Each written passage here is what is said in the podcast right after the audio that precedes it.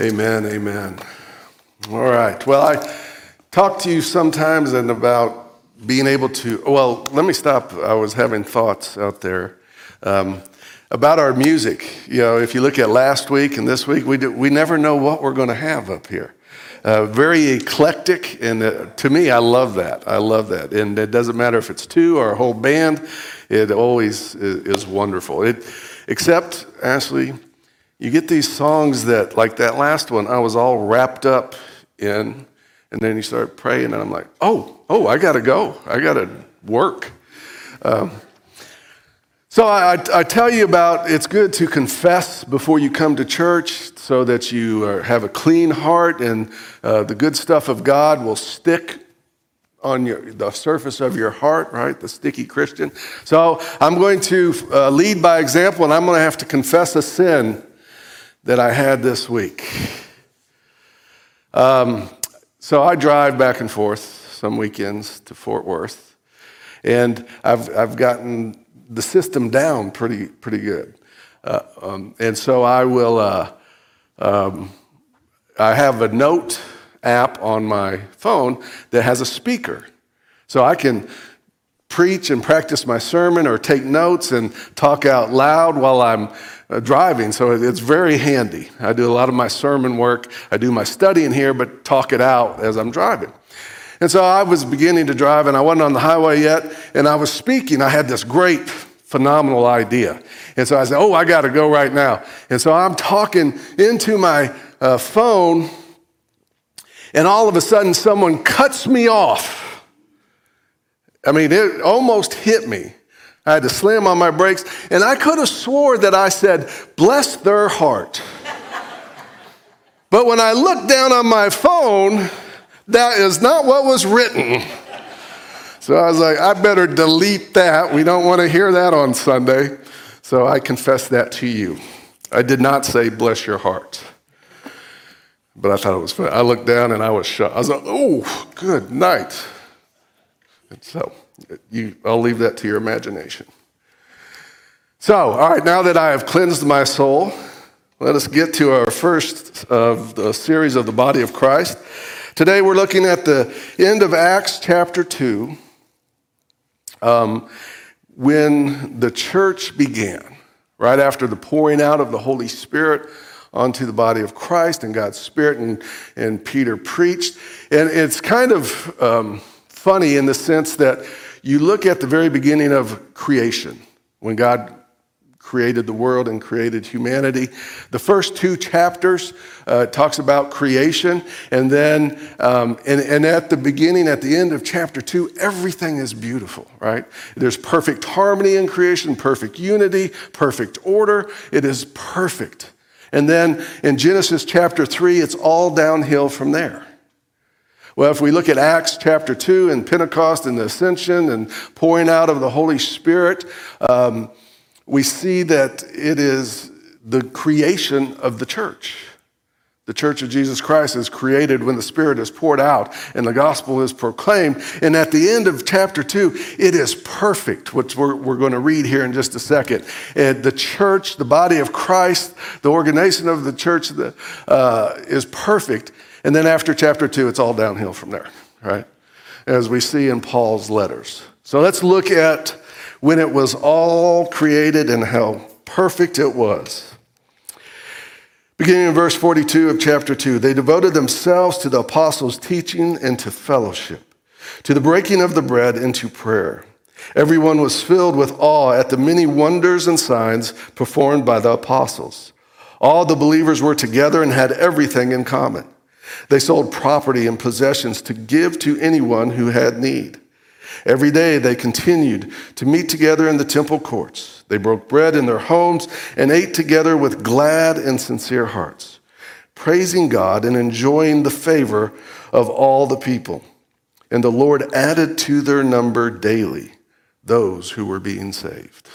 This is the word of God for the people of God.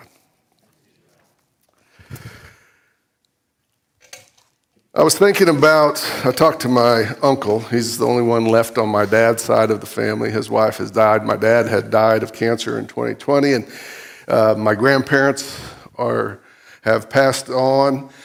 And so he's like the last uh, connection I have to my dad's family. So, and he's bedridden, so I try to get up there. He lives in Indianapolis a couple times a year, and um, but I say that because as I read this scripture, there, there, a word jumped out at me, and it was they devoted themselves. Now, Pastor Raymond talked about what they devoted themselves to today and, and those points. And so this is going to be a great series because I'm focused, the Lord led me to focus on that word devotion. And when I thought about that devotion and riding in my car, speaking it aloud, um, I thought about relationships and, and the relationships I know that where I would look and say they were devoted to one another. My, my grandparents are one of, the, one of those, small town Indiana, Mary Ellen and Marcus McClurg, and, and they were very devoted to one another. They were in a small town, they didn't have a lot of money, but you know, I just always remember Marcus and Mary Ellen. Marcus and Mary Ellen. And, and one of the things I remember, uh, my, uh, my grandpa used to goose everybody when he'd walk by his chair. And, and I'd hear from the kitchen, uh, when he did that, I'd hear from Mary Ellen, Marcus, stop that. And it just went on all the time. But they were so devoted to one another, um, just day in and day out until the day that they were separated by death. And then I was thinking about my uncle too. He lost his wife a few years ago, and they were very active and traveled the world. They didn't have any kids. Um, so we were the closest things, the nieces and nephews. Um, but my uncle, he wasn't a perfect guy. He was a McClurg, so he had a lot of issues. But he was very devoted to his wife. I mean, I always remember him doing honeydews and always helping and always um, whatever she wanted. You know, they were very devoted. And as I thought about that, the best relationships I know, if you look at it, one, at least one characteristics they have in common, and it's their devotion to one another. And it's no different with any relationship. The, the deeper the devotion, the healthier, the more rich the relationship is. And it doesn't matter who that relationship is. Where there, where there is devotion, there is a beautiful depth of relationship. And so we see this in the early church. We see the, the very first thing it says about the early church is that they were devoted. They devoted themselves to what? To God by being devoted to the things of God. Right? What were they devoted to? to prayer, to gathering in the temples, to the breaking of the bread. Now, the breaking of the bread, it goes back and forth. Is that communion? Is that eating together in each other's houses? I think in this text, if you read the whole thing, it's probably both. They were breaking bread in, in the religious sense of communion, but they were also eating together as they shared with one another. Uh, to the apostles' teachings, to learning about God and the things of God, the nature of God to prayer, talking to God. Talking to God through prayer. So they devoted themselves to these things, but they also devoted themselves to one another. They, they devoted themselves in fellowship. And the Greek is koinonia, and it's a very close, selfless fellowship. So, in this text, when the church is at its best, when God's grace is manifested through the church, at its highest point, it is when there is devotion to God and to one another. Does that sound familiar? Does that sound like the two greatest commandments? To love God with all our heart, mind, and soul, and to love one another as yourself. If you love one another as yourself, you're going to take care of their needs as you would your own needs. And so we see this devotion to God and to one another. And so we need to, as we look at this, we understand that, as I said earlier, the depth of our, the richness of life is only realized through the devotion in our relationships to God and one another. When you say the two greatest commandments in Matthew's version, it says uh, to love God with all your mind, heart, mind, and soul, and to love one another as yourself. All the law, all the prophets are based on these two. So, what does that tell me? To the answer of why are we created? To have relationship with God and one another. And the more devoted we are in our relationships to God and one another as the body of Christ, the more God's grace will be manifested through us into this world individually and collectively as the body of Christ. And so we have to make sure that we're connected to God. We're connected to one another. We are, are brothers and sisters in Christ because we've been born again. We have been adopted, grafted in to the family of God. And so we are in God's family. We are God's children. So I want to ask you, especially after this year we had, how, how is your relationship? Because when God's grace is manifested, our scripture tells us you're going to see amazing things happen in hearts and minds. You're going to see transformation taking place. You're going to be seeing uh, fruit added to your life and to the body of Christ. It says people that were being saved were being added to the number daily and there was many signs and wonders and the greatest sign nowadays is to see a transformed life because of the grace of jesus christ and so we need to ask ourselves from time to time, we always, it's always good to check in individually and collectively as, as the church. Are we seeing God's grace manifested in our lives and in the church? And if our answer is not as much as I'd like, then we go back to the beginning. How is your devotion? Where is your devotion? To God? Where's your devotion to the body of Christ? We're going to spend the whole month talking about it, so I don't want to jump ahead.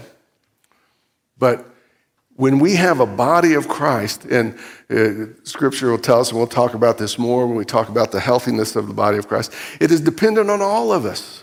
Especially as a, as a pastor, I see it more than over uh, than other people that when someone else is hurting, it hurts the whole body. Where there's division, it hurts the whole body. When someone's missing, that's why I get so giddy when I see new people and I see us together as the body. I'm not a numbers guy, so I, I, it's not really about how many people did we have in church, because there's a lot of churches with a lot of people that are horrible, right? So it's not just about numbers, it's more about seeing people. The more, it's, it's like my kids Seems like I have a lot of kids, especially when they're all together in one spot. But every time we gather together, and they're all close and they have grandkids, but every time it's, it's chaos. You, you can't be weak and be in my family. It is chaos and it is loud. You can't have attention deficit disorder.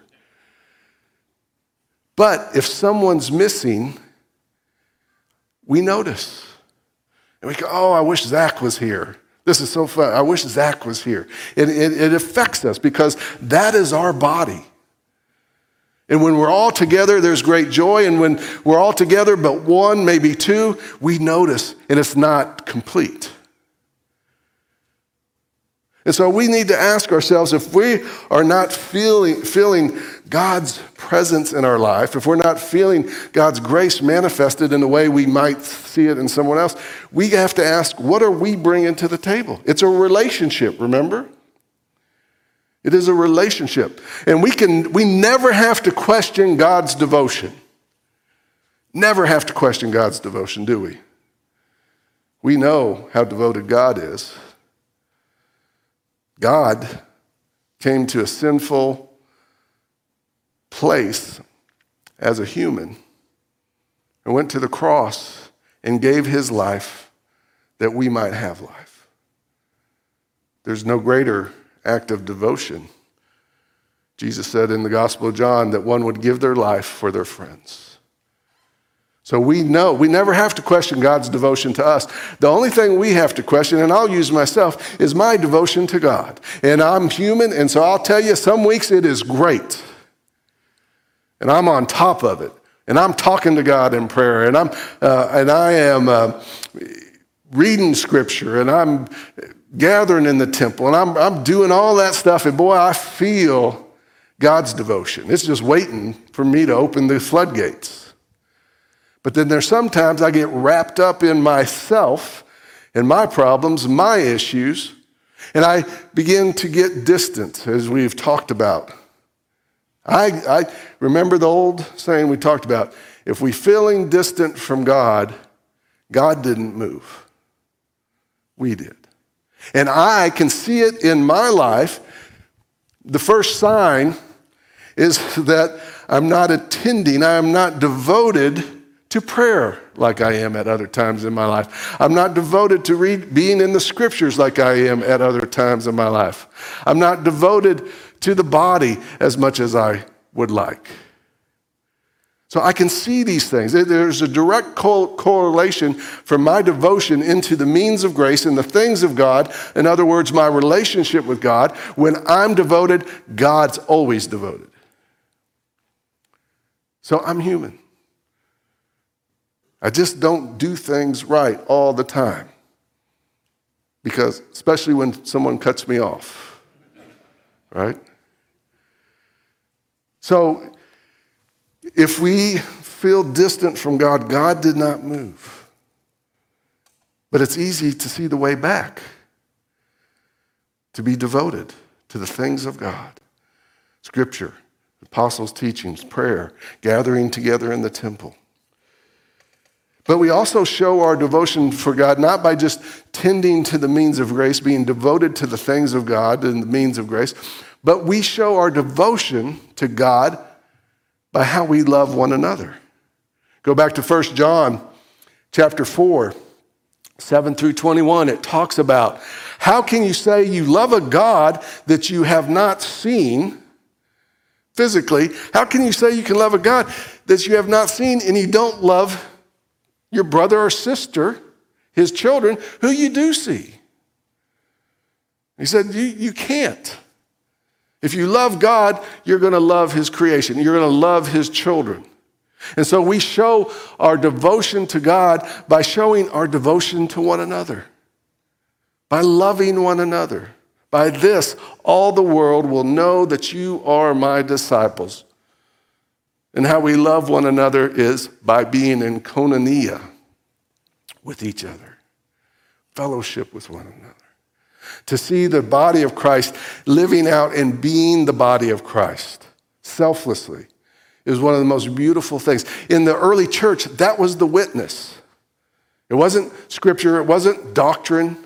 There's account after account of Romans uh, and others that look at and say, yeah, but how they love one another is amazing in the midst of this tough, cutthroat world.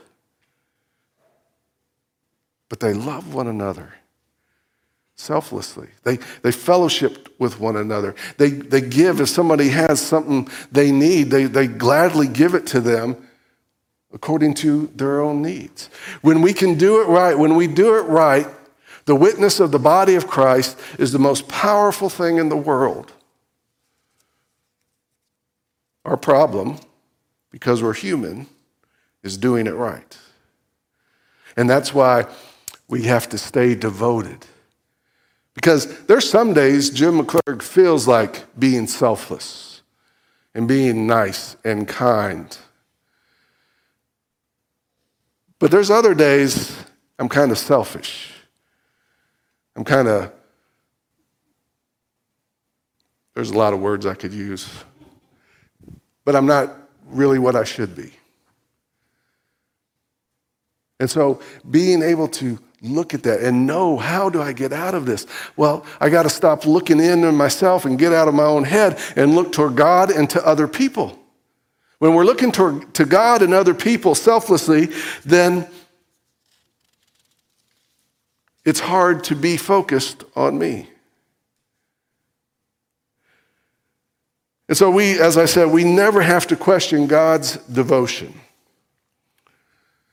But when we're in the body of Christ, that is the key because devotion is a sign of our love. We can say all kinds of things about how we love God and how we love one, one another. But if it's not lived out in how we live our lives or how we, uh, what our actions are, I know they were devoted because of their actions. Daily in prayer, daily gathering together, giving of themselves and of, of their material goods, what they might need. Their action says, I love you and I'm devoted to you. We don't have to question God's devotion. But every now and then we need to take a look at ours. Because when we are devoted to God and to one another, God does miraculous stuff through the body of Christ. I've seen it, I know. When we're all together, remember, God hasn't moved. God is waiting for us, like, like the prodigal dad. He's waiting for us to come home. He's waiting for us to see the light and be devoted to a loving Father.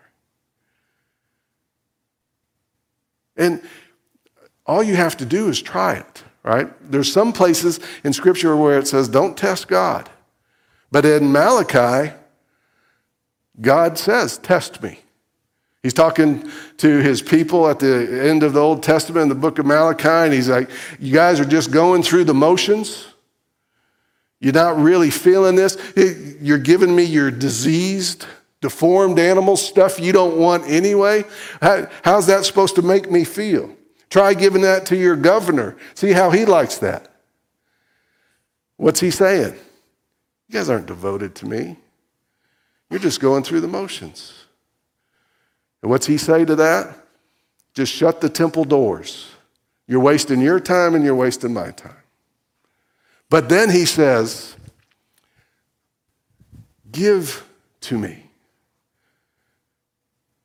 See if I don't swing open the doors and pour blessing onto you. So in this case, God says, Test me. Show me your devotion. Through, by loving me and loving one another, and see if you're not blessed. See if you don't see signs and wonders and God doing miraculous things and then adding to your number. See, the, the natural state of a healthy, fruitful church is growth. Now, it doesn't have to be huge growth. We've seen unhealthy growth. But it's growth in us individually and it's growth in the body. But we don't have to do it. All we have to do is be faithful. I've sat through a lot of church growth things seminars and conferences and they talk about the latest strategy and how are we going to get our i sat for one through for like three hours and I just innocently at the end said, You know, we've talked about these strategies for three hours like it was a business. We haven't mentioned Jesus once. But see, we don't grow the church. This is the model we see in Acts, the church of Acts 2.